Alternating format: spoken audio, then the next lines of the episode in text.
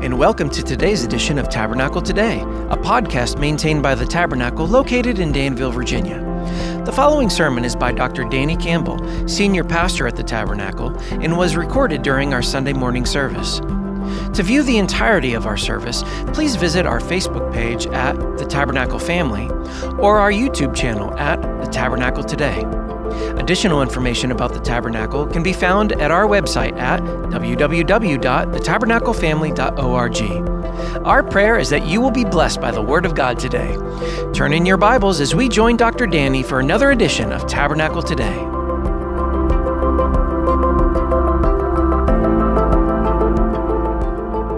Amen. The choir has a couple more songs for us, but we decided to have the message here in the middle.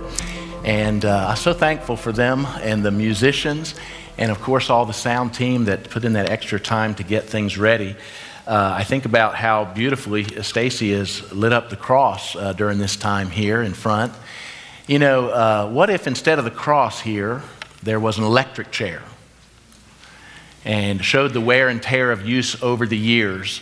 Would that bring home the reality of that horrible execution that Jesus underwent for us? Perhaps somewhere in the room, someone is wearing a necklace, you know, and you've got the cross on your necklace.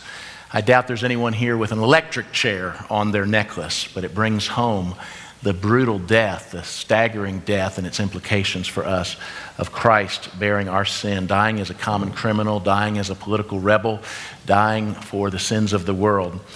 You know, back in the first century in the Roman Empire, in a place some distance from the capital of Rome, there lived a man that claimed he was divine. As a god, he claimed to be a champion for his people, and he amassed thousands of followers. Many started to think that he was the one who would deliver his people from their bondage to the Roman Empire and restore their heritage as a people. He actually survived an attempt to kill him in a very unusual way, which led his common followers to believe that he was invulnerable, indestructible. They were convinced that this one could not be put to death and that he had somehow triumphed over Rome. That is, until the emperor arrested him and cruelly executed him in his presence. The followers of this man saw their supposed champion die, and they left the site of the execution, heads down, dejected, and we wonder what happened next. Well, in that case, the man stayed dead. His followers disbanded, and the movement died. And I'm speaking, of course, of Maricus, a man from Gaul of the Boian tribe, who was executed by Emperor Vitellius in Rome in Lyon uh, in AD 69. He had survived another time when he was thrown to wild beasts, but the beast refused to eat him. But he didn't survive this bloody execution in front of the emperor. And when he died, his movement died with him. As far as I know, not a single person on earth today claims to be a follower of Maricus, who died in 69 AD. And the same thing happened for many other would be deliverers within Rome who were crucified. Their movements died when their followers saw them publicly shamed and executed as no better than slaves or common criminals. So my mind's eye goes back to that day 1990 years ago. April 3rd, 33 AD is what many scholars think it was. And I think about those disciples gathered in a room on that first Easter Sunday morning. They were there, they were gathered together. Jesus was dead. It had been a truly unbelievable three years with him. So many amazing things had happened. And, but surely with his crucifixion, it was now over. They'd seen him brutally die, they'd seen uh, that he was not coming back. Maybe in the back of their minds, they may have remembered the three explicit times he had told them in advance that he was going to be betrayed at Jerusalem and arrested and tried and crucified, but that on the third day uh, he would rise again. But death is so final, so formidable that they couldn't wrap their minds around that actually being something that could happen. You just die and then that's it. He had raised Lazarus to life, but they all knew Lazarus was going to die again. Surely, with this crucifixion, that was it. It was over. If they had really believed his words about rising on the third day, they wouldn't be huddled together in shock, fear, and discouragement in Jerusalem anyway. What would they be doing? They would be on the walk to Galilee. He had told them, When I rise from the dead, I'll meet you in Galilee to give you uh, final instructions. But uh, they had a hard time believing it. Well, what changed everything for them? the same thing that changes everything for us. They saw him dead, and then they saw him alive. And these scared men and women who had huddled together in fear all of a sudden became bold witnesses. Those who, only one was with him there with the ladies when he was crucified, the others had scattered. They all became people willing to themselves die, and some even die on brutal crosses themselves because they'd seen him dead, they saw him alive, and they now knew that his blood had ratified every promise he'd made in the Gospels. Christ died for our sins as the perfect sacrifice, but his resurrection from the dead testifies that he's now our eternal high priest. Because he lives, he's able to save to the uttermost those who draw near to God through him. 1 Corinthians 15 is an entire chapter where Paul talks about these things. And hopefully you're there already, but if you haven't, turn your Bibles to 1 Corinthians 12, 15, I'm sorry, and I'm going to read verse 12 through 23. It says there, now if Christ is proclaimed as risen from the dead, how can some of you say that there is no resurrection of the dead? But if there is no resurrection of the dead, then not even Christ has been raised. Verse 14. And if Christ has not been raised, then our preaching is in vain and your faith is in vain. We are even found to be misrepresenting God because we testified about God that He raised Christ whom he did not raise, if it is true that the dead are not raised. For if the dead are not raised, not even Christ has been raised. Verse 17, and if Christ has not been raised, your faith is futile, you are still in your sins. Let me read that one again. If Christ has not been raised, your faith is futile, you are still in your sins. Then those also who have fallen asleep, those who have died in Christ, have perished. If in Christ we have hope in this life only, we are of all people most to be pitied. But in fact, Christ has been raised from the dead, the first fruits of those who have fallen asleep. For as by a man came death, by a man has also come the resurrection of the dead. For as in Adam all die, so also in Christ shall all be made alive, but each in his own order Christ the firstfruits, then at his coming those who belong to Christ. I want to talk to you about the power of an indestructible life. In Old Testament days, when a person wanted to be forgiven, they would bring a sacrifice to the high priest. They would confess their sins to the priest. And what would happen is the sin would be symbolic, symbolically transferred from their head to the head of the sacrifice. And then it was killed. The sacrifice had done its job. It had been slaughtered. It had been died. The sin had been transferred to the sacrifice and it had died. But the sequence wasn't all the way done yet. The sacrificial transfer of sin still had to be made, but it had to be activated by what the priest would do next. You know what the priest would do next? The high priest would then take the sacrifice and the blood and offer it up on the altar to make atonement before the Lord, to be a propitiation, to be a atoning sacrifice, a take the place sacrifice. And the Lord, from his mercy seat, would accept the atoning sacrifice, and the person's sins would be forgiven. As Leviticus 17:11 says, "For the life of the flesh is in the blood, and I've given it to you on the altar to make atonement for your souls, for it is the blood that makes atonement by the life." What an interesting phrase if you look it up in the Old Testament sometime. Look up this phrase, "The priest shall make atonement." It occurs about 20 times, and each time it re- records that the priest shall make atonement. After that, it says, and they shall be forgiven. So the sinner came, recognizing that they were a sinner. They symbolically transferred their sins to the sacrifice. The sacrifice was killed, it had done its job, it was finished. But then the priest had to take the sacrifice and make the atonement for the sinner.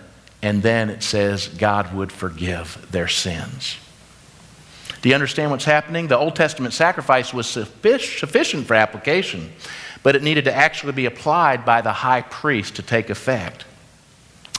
So when Christ offered his sacrifice there on Good Friday, or Good Thursday, or whenever it was, it was Nisan 14, it was the day of the Passover, and that we know for sure. Whenever that happened on that Friday that we call Good Friday, that time, Christ offered that timeless sacrifice when he died, as John the Baptist had said, the Lamb of God who takes away the sin of the world.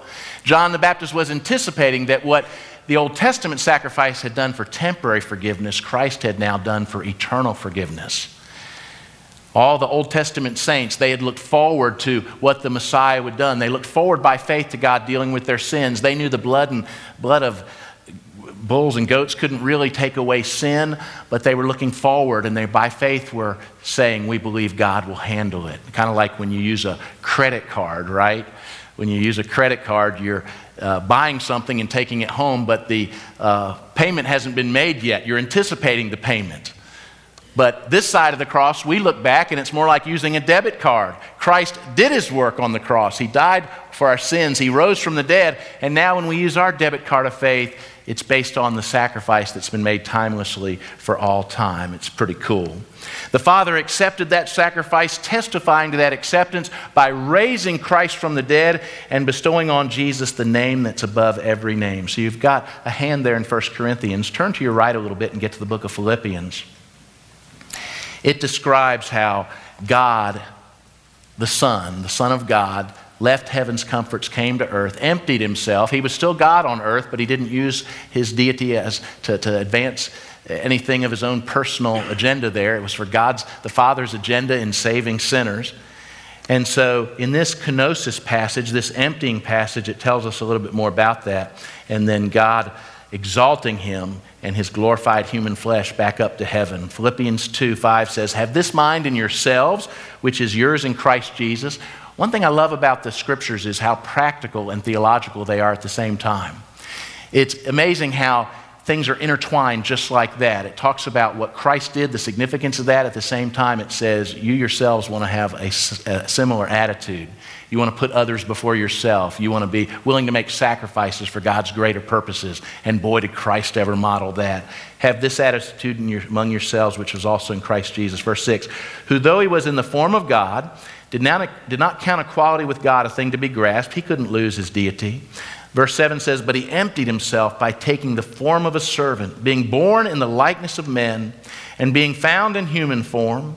God in a bod, he humbled himself by becoming obedient to the point of death, even death on a cross. Therefore, God has highly exalted him and bestowed on him the name that's above every name, so that the name of Jesus every knee should bow in heaven, on earth, and under the earth, and every tongue confess that Christ is Lord to the glory of God the Father. God the Son left heaven's comforts and came to earth. He took on human flesh, so the Son of God also now was the Son of Man. And he made the ultimate sacrifice for us there on the cross. His body lay in the grave, but then he was raised the third day, and God exalted him. God raised him up. And not just to life again for a couple months on earth where he instructed his disciples and then ascended to heaven, but when he ascended to heaven, he took back to heaven something that had never been before there before exalted human flesh. And so he came down from heaven as God the Son, the Son of God. He went back to heaven as the Son of God and Son of Man. And what really blows my mind is that this was so beautifully in the eternal plan of God that Daniel made a prophecy about the Son of Man one day coming for a second time to judge the earth when Christ returns the second time, what we speak of there, calling him the Son of Man who will come back on the clouds and he called him the Son of Man. He, he, his mind was swimming as Daniel saw that prophecy because he's like, there's God and there's somebody like us up there, but he's a perfect one of us. And, and I see him coming to earth, and he actually sees what will only be true at the second coming of Christ, and he made possible by dying and rising from the dead. Amen. Well, Jesus' sacrifice is sufficient to save the entire world but it's efficient to save only those who draw near to God through faith in Jesus, our high priest. Every time a sinner turns to faith in Jesus, the perfect high priest applies the blood of the perfect sacrifice to them, and they are eternally saved. That's why I said earlier Christ died for our sins as the perfect sacrifice, but his resurrection from the dead testifies that he's now our eternal high priest. Because he lives, He's able to save to the uttermost those who draw near to God through him. Let's see where that last phrase comes from. Turn to Hebrews chapter 7. So you go a little further than Philippians, even, and you get to Hebrews 7. Hebrews takes three chapters to talk about how Jesus Christ, in his role as high priest, is not from the priesthood of Aaron and the, of the Levites, the Aaronic priesthood from the Levites, but instead goes back to an earlier priesthood, yes, an eternal priesthood, the order of Melchizedek. Psalm 110 said, Today I've begotten you, you're a son forever, you're a priest forever in the order of Melchizedek, and it's one of the most quoted passages in the New Testament. So here we are in Hebrews 7, and it talks about this temporary priesthood, the one of Aaron, where under the Mosaic covenant they had to make sacrifices over and over again, and this eternal priesthood that is Jesus Christ that made a sacrifice that counts forever, and as a high priest continually applies that sacrifice anytime anybody believes. Verse 11 of chapter 7 If perfection had been attained through the Levitical priesthood, for under it the people received the law, what further need would there have been for another priest to arise after the order of Melchizedek rather than one named after the order of Aaron? Verse 12. For when there is a change in the priesthood, there's necessity, a change in the law as well. For the one of whom these things are spoken belonged to another tribe from which no one has ever served at the altar. In other words, the Messiah, the king of Israel, was going to come from the tribe of Judah. Well, you can't be from two tribes at once. He's from the tribe of Judah. The priest came from the tribe of Levi. And yet, the Messiah would also not just be a king, but a priest and a prophet. So, for it's evident that our Lord was descended from Judah, verse 14 says, and in connection with that tribe, Moses said nothing about priest. This becomes even more evident when another priest arises in the likeness of Melchizedek. Who's that? Back in Genesis, Abraham met Melchizedek and offered him tithes, and they, uh, you know, bread and wine was brought out. They took communion together, and Abraham not only tithed to Melchizedek, uh, it says that Melchizedek was the king of Salem, as in Jerusalem. He's the king of Salem and priest of God Most High who has become a priest not on the basis of legal requirements concerning bodily descent, but by the power of an indestructible life. This priest, this eternal priest, has an indestructible life. A few verses earlier, it said that he was without father or mother or genealogy, having neither beginning of days nor end of life, but resembling the Son of God, he continues a priest forever. For it's witnessed of him, you are a priest forever after the order of Melchizedek. Look down at verse 22. This all makes Jesus the guarantor of a better covenant. The former priests were many in number because they were prevented by death from continuing in office. Death meant a new high priest had to arise. But Jesus holds his priesthood permanently because he continues forever. Consequently, here's this great verse that I've already quoted He is able, Jesus is able to save to the uttermost those who draw near to God through him. You know, if you need saving today, Jesus is able to save you to the uttermost. You say, Pastor Danny, you don't know what I've done. I don't want to know what you've done. You don't know what I've done. But I do know what Jesus did for you. And I do know that He is able to save to the uttermost those who come to God through Him. Amen? since he always lives to make intercession for them. So, yes, Jesus died for our sins. Yes, Jesus rose from the dead. Yes, Jesus ascended to heaven. But the Bible teaches right now he ever lives to make intercession for all those who are now or will be his. He's praying for you. He's praying for you. He is praying for you. In Romans 8, it says the Spirit inside, the Spirit of God inside, God the Holy Spirit's inside you, praying for you, interceding for you, and He connects you and heaven together so that as you pray, God gets you right with Him, and then He has a purpose and plan for your life and a retirement plan that's out of this world. Look what it says. For it was indeed fitting that we should have such a high priest. He's holy, say he's holy. He's innocent, say he's innocent. He's unstained, say he's unstained. Separated from sinners and exalted above the heavens, as Philippians 2 had said. He has no need, like those high priests, to offer sacrifices daily. They had to do it over and over again, offered sacrifices, first for their own sins and then for those of the people. Since Jesus did this once for all when he offered up himself. For the law appoints men in their weakness as high priests, but the word of the oath, which came later than the law, appoints a son who has been made perfect forever. He's got an indestructible life. Romans 4 22 through 25, we're putting it up on the board here. It says, Abraham's faith was counted to him as righteousness. One of the greatest verses early on in the scripture, Genesis 15 6. It says, Abraham believed God, and his faith was counted to him as righteousness. He said, God, I believe you are. God, I believe you're who you say you are. God, I trust you. And God said, when Abraham placed his faith in God like that, his faith was counted, it was reckoned as righteousness. It was as if Abraham was righteous when he really wasn't righteous. He was still sinful old Abraham, but God said, That's my righteous Abraham there because he's got faith in me. And the Bible makes clear that's the only way to be righteous in his eyes. Bad news is you got to be 100% righteous to make it to heaven. The worst news is you can't do it. But the good news is Jesus dealt with your sin problem on the cross. He did more than that. God made him who knew no sin to be sin for us, that we might become the righteousness of God in him. So when you turn to him in faith, your sin is timelessly dealt with by the perfect sacrifice. Because he's alive, he can pull out the offer to you that if you trust in him, his righteousness will count for you forever before God. The words it was counted to him were not written for his sake alone, but for ours also. Say ours also. Righteousness will be counted to us who believe in him who raised from the dead Jesus our Lord, who was delivered up for our sins, our trespasses, but raised for our justification. Back to 1 Corinthians 15. Had Jesus died and stayed dead, some people might look back to Jesus' words and try to live them out as a philosophy. He taught great things, didn't he? He, he, he gave great teaching, but almost I think uh, uh, almost everything he taught was somewhere or another in the Old Testament as well. They had just gotten legalistic with it rather than love the Lord their God with all their heart, soul, mind, and strength.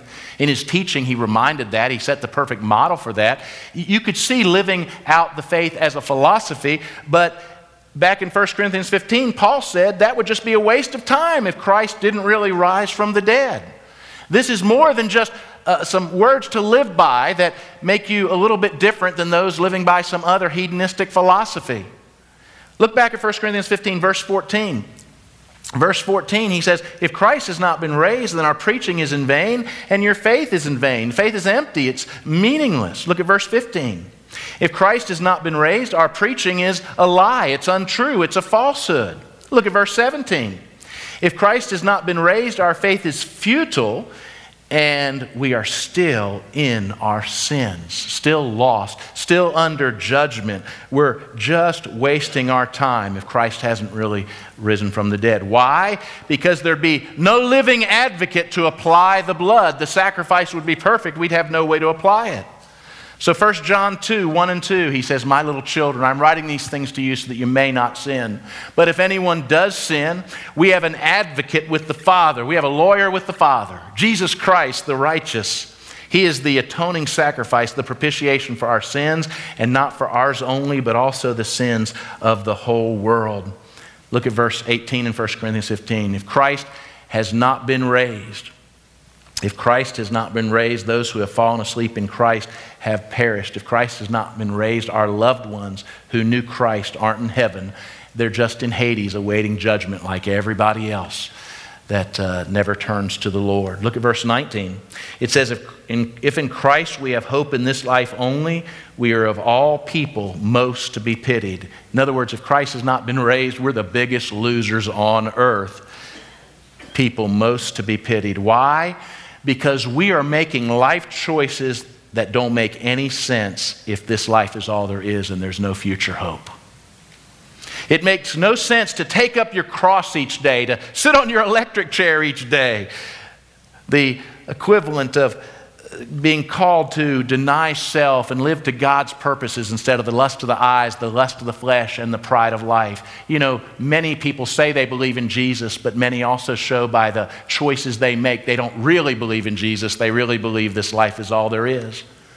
For those that have that consistent walk and say, Jesus, you're Lord now. I believe you've risen from the dead and I will follow you. It makes no sense to try to live by his teachings if he hasn't really risen from the dead. If Christ has not been raised, it makes no sense not to just do what the uh, ancient philosopher said eat, drink, and be merry, for tomorrow you just die. And that's the way I thought before I was a Christian. This life is all there is. Satisfaction and purpose must come from sinful, carnal things you do in this life. And who's to call them sinful anyway, right? Who's going to judge? If God's not there, if God's not there to give an account to, then why not just eat, drink, and be merry, for tomorrow you die? And in fact, those who reject our faith think we're losers like that, don't they? they think we're missing out on the only life they think there will ever be. What's fascinating is we know that the Apostle Paul had been very, very religious. He had tried to live legalistically the Old Testament law as a Pharisee, one of the strictest orders. He had put hedges around different commands to be even more certain that he wouldn't violate them. So, what's terribly fascinating is that Paul actually agrees with them here in 1 Corinthians 15. He says, If Christ didn't rise, no one who believes in him will rise either. And we're engaged in one of the biggest wastes of time the world has ever known. So Paul says, It's true. If it's just in this life, this is not worth following Christ. But, look at verse 20. But in fact, say that. But in fact, Christ has been raised from the dead. He's the first fruits of those who have fallen asleep. Now, we're going to talk more about that first fruits word in just a moment, but look at verse 21. It says, As a man came death, referring to Adam and Eve's original sin, sin entering the world, being passed through the gene pool to everybody that lived after that, except Christ himself, the second Adam. As by man came death, Adam and Eve's original sin, bringing in spiritual and physical death, a sin nature we all inherit, so by a man has come also the resurrection of the dead. Now, who's the man that brings the resurrection from the dead? It's Jesus. That's what he's talking about here in 1 Corinthians 15, verse 22. All in Adam die. All those who have had that physical birth that never turned to Christ, it says all of them die. But all who are in Christ will be made alive as surely as he is alive. It says, So also in Christ shall all be made alive. What that means is for those that go out of the first Adam's family and are transferred to being in Christ. Some of the most beautiful words in the New Testament are those two words, in Christ or in Him. The moment a sinner turns to Christ and follows Him, believes in Him, and trusts Him for salvation, they go from being out of Christ to being in Christ. The early believers used to draw for each other a little ark, a little boat. They were reminding themselves of Noah's ark. When Noah and his family were in the ark, they were saved from judgment. They were saved from the coming judgment. And when believers are in Christ, they will now be preserved from judgment. Unbelievable. Well, verse 23 says that each in his own order. And then it says, Christ the first fruits. That's the second time it uses the word about Jesus, that he is the first fruits. He's the first fruits of who? Those who believe and will follow him to eternal life. Now, this past Wednesday, our Jewish friends began celebrating the week long festival of unleavened bread. Passover is so big for that in our mind, we often call it Passover, but they refer to the entire week long festival, eight days of uh, festival, as the Feast of Unleavened Bread, but it's really three festivals in one. It's Passover that starts on the first day, it's unleavened bread that starts on the second day, and it's first fruits that is on the third day. On the first day, they celebrate Passover, which reminds Israel of how God raised up Moses and delivered Israel from Egyptian bondage. Pharaoh would not let Israel go, so you remember the story? God sent 10 plagues. Had Pharaoh softened his heart, there wouldn't have needed to be one plague, but he hardened his heart. He defied God. And when we defy God, it gets a little bit worse each time God tries to get our attention. In mercy, He doesn't, give up on us. He keeps trying to get our attention because if we repent, then we can have Him work in our lives and amazing can happen. Our sins can be forgiven and go from there. But it took 10 plagues, Pharaoh defying God each time, and the final one was the death of the firstborn. But there was a way to keep your firstborn from dying. A perfect lamb could be sacrificed as a substitute, and you could take the blood from that and then go to your house and apply it over the door. Apply it over the door. It's interesting, the Chinese every year during their Chinese New Year's uh, put red banners above their doors. And you wonder if somehow in the economy of God that was put in there so people could witness to the Chinese about the gospel one day and connect that story. Every year on Chinese, they put banners over the door. They're not sure why, but we know why. God was making it easier to evangelize them later on. The Jewish folks would put the blood over the door, and when the death angel came, he passed over He didn't bring judgment to that home. He passed over it. Mercy was shown instead of judgment. It was so beautiful. And that became the first thing they'd celebrate every year in the religious calendar of Israel the Passover. And these other festivals, of course, were put around. But only those who believed what God had said about that actually did sacrifice the lamb and then take the blood and put it over the door. Others did not, and they lost a firstborn all throughout Egypt, and any Jewish person that didn't get in on that either. And Passover went on to become so formative in the identity of the people of Israel under the Old Covenant. And it was the same week that he died that Jesus, at the Passover meal, instituted the Lord's Supper because he was bringing in a new covenant in his blood that we celebrate when we take the Lord's Supper each and every time we do. How we wish all Jews and Gentiles on earth would turn to Jesus and let him be for them the Lamb of God who takes away the sin of the world. This week, Jews around the world are still looking for the Messiah to come. In fact, as they take Passover and other festival times, they say, next year this will be in Jerusalem, and we're praying for the Messiah to come as well. I want to show you a heartbreaking quote from the 4th century AD. This is from a Jewish work, the Midrash Rabbah, so it's 300 years after Christ. Look what it says Rabbi Berekiah said in the name of Rabbi Isaac, As the first Redeemer was, so shall the latter Redeemer be. As the first Redeemer Moses was, that's what the latter Redeemer will be. That's what the Messiah will be like. They say Moses delivered his people out of Egyptian bondage, and the Messiah will deliver us out of bondage as well.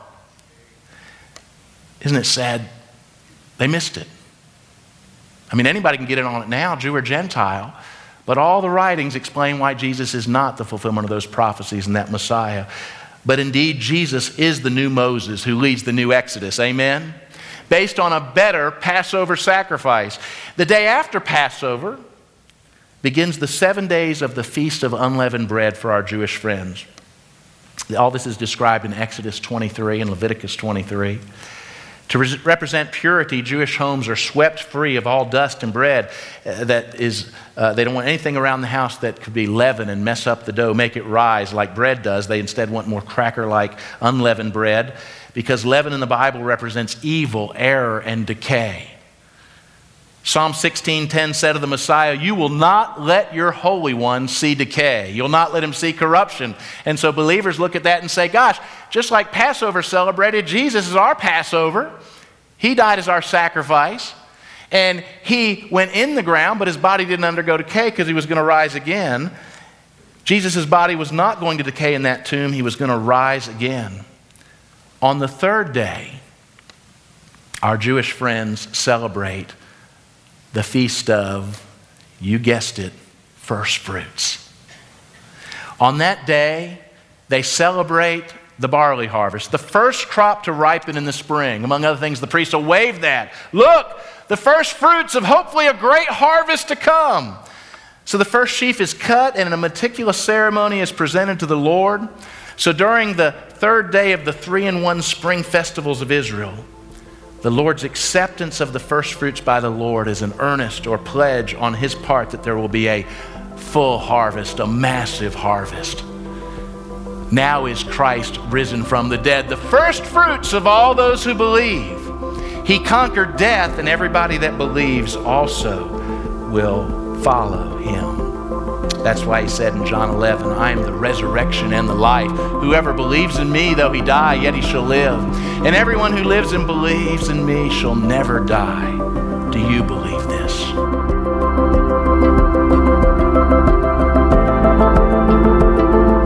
Thank you for joining us for today's edition of Tabernacle Today. To learn more about the Tabernacle, please visit our website at www.thetabernaclefamily.org. There you may access additional Tabernacle Today podcasts as well as other resources.